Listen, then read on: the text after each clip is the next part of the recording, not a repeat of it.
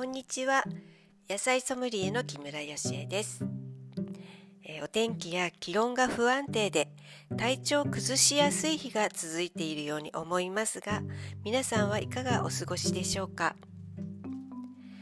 えー、私は夏の間食欲が落ちていたので今年は食事の回数を2回にして、えー、過ごしていましたが9月に入ってから涼しい日が続いて、えー、食事は次第に3回に戻ってきました。これは、えー、どうやら、えー、自然のことのようなんですが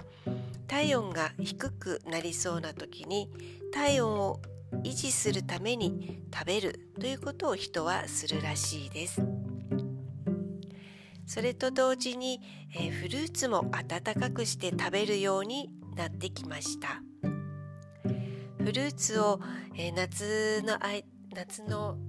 時から、えー、量をねたっぷり取るようにして、えー、まあ、便通が整ってきたよというようなお話をしたんですが、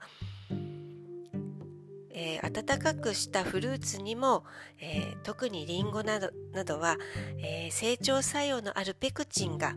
加熱すると増えるということで栄養が失われず摂取できるというのは私にとってとても嬉しいことです。えツイッターにベイクド柿っていうのが出ていました。ヘタの部分を切って、えーラえー、バターやグラニュー糖をまぶしてオーブントースターで10分ほど焼くそうです。このレシピを今度試したいと思っていますけれども、えフルーツグラタンだったりあとは、えー、お肉を焼いた時のソースにちょっとフルーツ